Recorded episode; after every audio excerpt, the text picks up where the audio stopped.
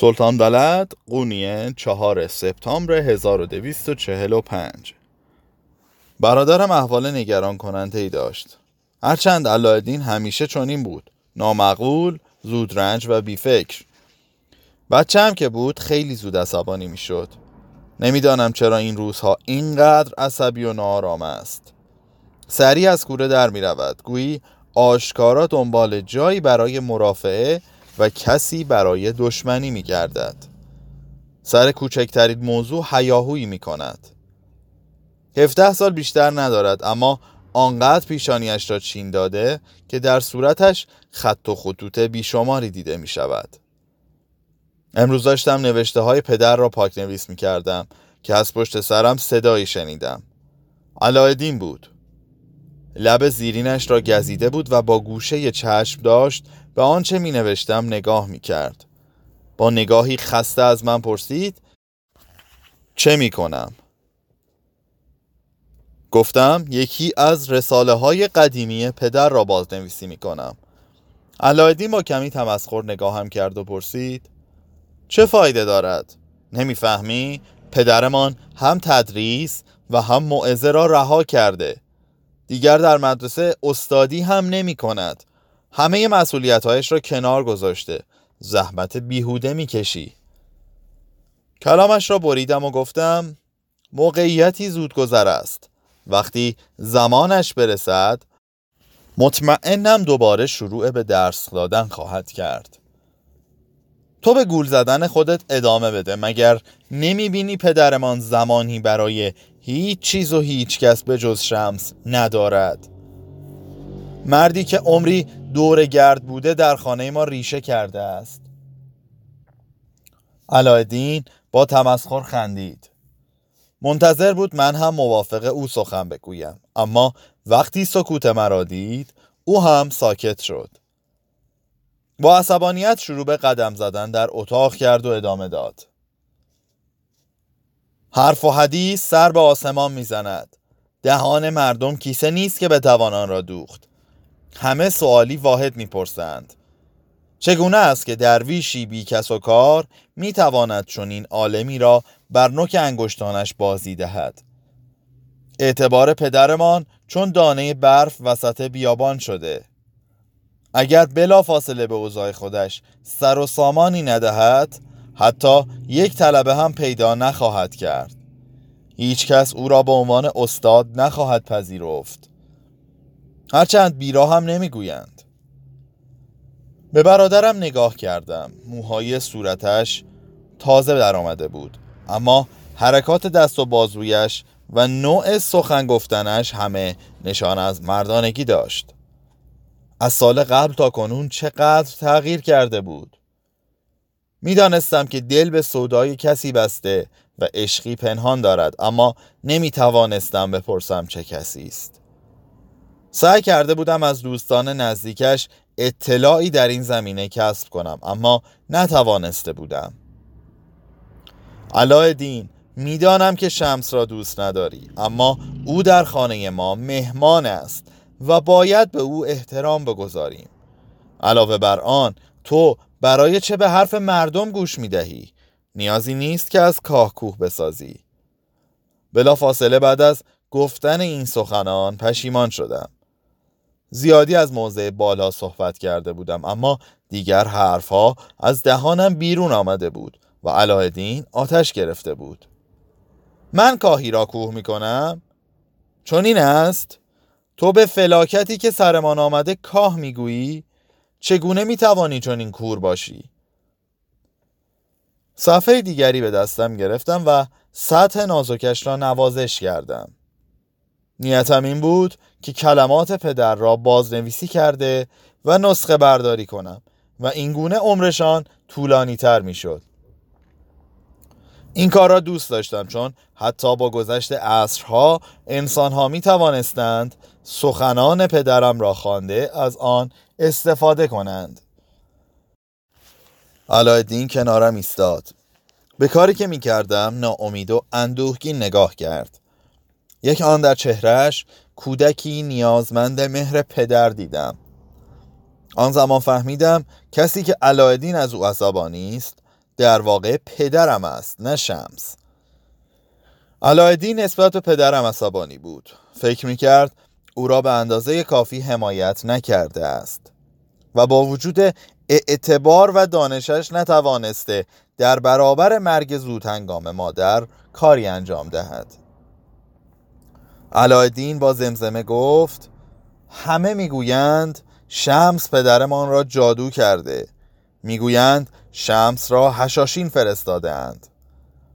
و تو همین مزخرفات را باور می‌کنی؟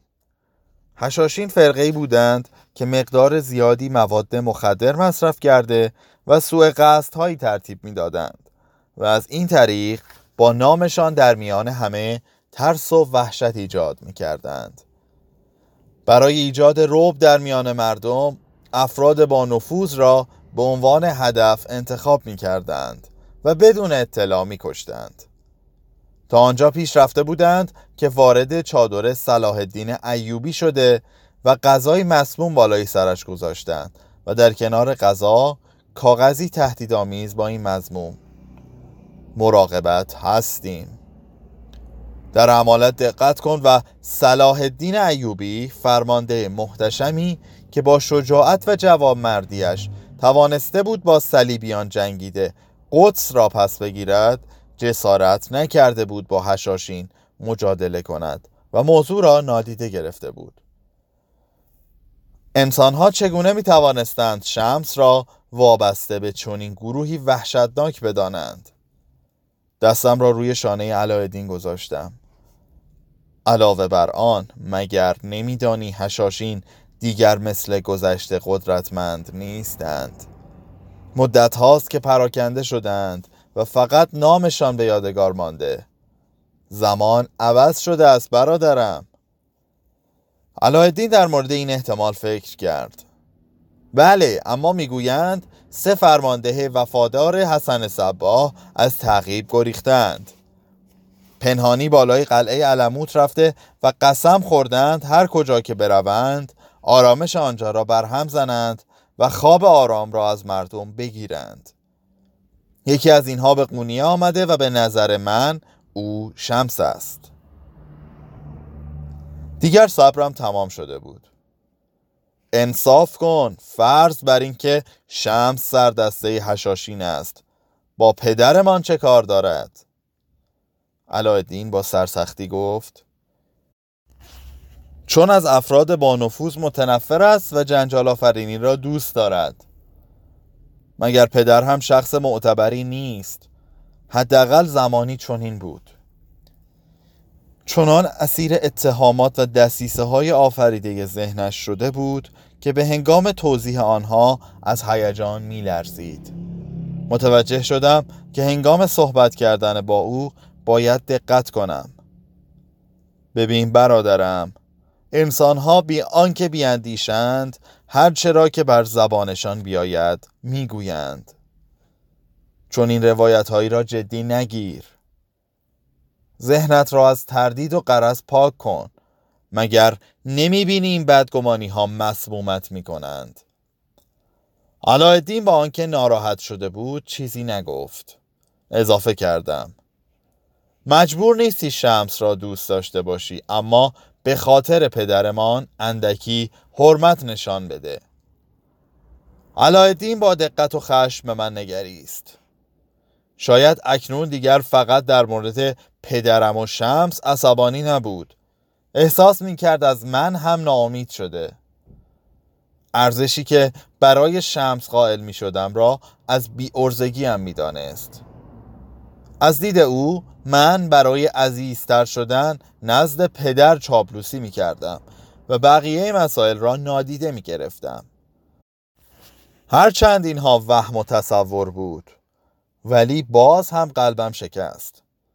با وجود همه اینها نمی توانم نسبت به او عصبانی شوم.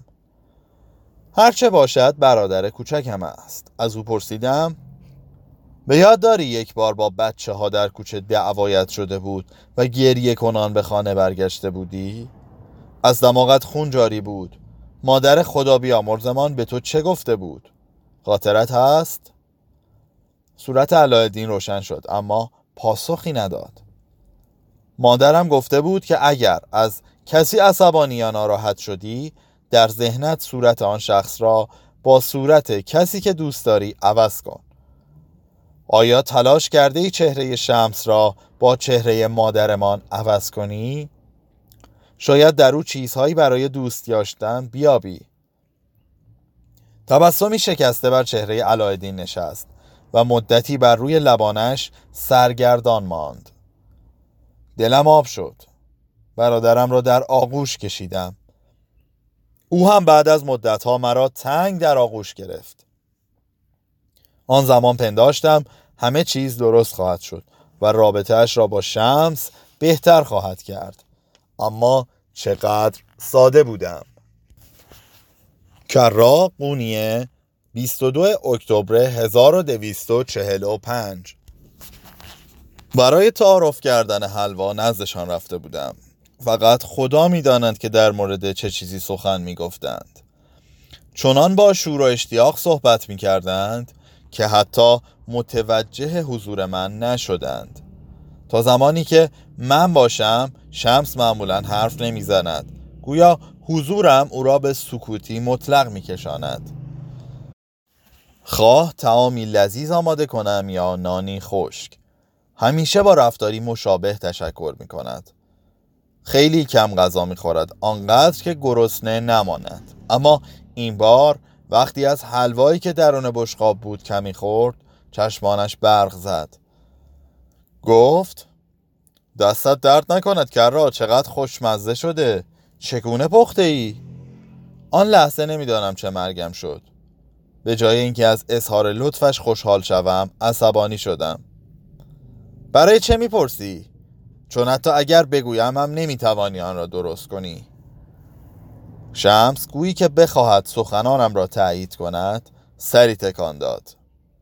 منتظر شدم چیزی بگوید یا پرخاشی کند اما نکرد. همان گونه ماند. کمی بعد از اتاق بیرون آمدم و تنهایشان گذاشتم. واقعیتش این موضوع را به تمامی فراموش کرده بودم اما امروز صبح اتفاقی افتاد که باعث شد همه چیز را دوباره به یاد آورم. سر اجاق در ظرف کرهگیری روغن درست می کردم که از حیات صداهای غریبی شنیدم. وقتی بیرون دویدم با منظره عجیبی مواجه شدم. همه جا پر از کتاب بود. به شکل برج روی هم چیده شده واژگون شده و یا در حال واژگون شدن. صدها کتاب و دست نوشته همه جا پخش بود. به همین تعداد هم کتاب در وضوخانه به چشم می‌خورد. از مرکب کتاب ها رنگ آب وضوخانه شروع به آبی شدن کرده بود. شمس از کتاب های جلو چشمانم کتابی برداشت. نگاهی به آن انداخت و داخل آب پرتابش کرد. نگاه کردم. دیوان المتنبی بود. همین که کتاب بر روی آب آمد کتاب دیگری برداشت. این بار اسرارنامه فرید الدین عطار به دستش بود. دوچار وحشت شده بودم. کتابهایی را که همسرم عاشقانه دوستشان داشت تک تک نابود می کرد کتاب بعدی قابوس العالم پدر مولانا بود. چون اندازه شیفتگی مولانا را به پدرش و این دست نوشته می دانستم زود برگشتم و به همسرم نگاه کردم. ولی مولانا در کناری آرام ایستاده بود. با وجود اینکه رنگ از رخسارش بریده بود و دستانش میلرزید اما صدایش در نمی آمد. نمی توانستم بفهمم.